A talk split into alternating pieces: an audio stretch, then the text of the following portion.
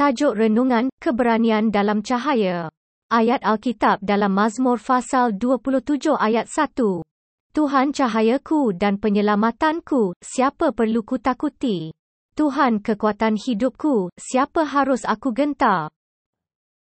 Menghadapi ketakutan dan ketidakpastian pasti menakutkan, tetapi dengan Tuhan sebagai cahaya dan keselamatan kita, kita boleh mendapat keberanian yang tidak tergoyahkan. Renungkan masa ketika kehadiran Tuhan menerangi jalan anda dan memberikan kekuatan dalam masa yang sukar.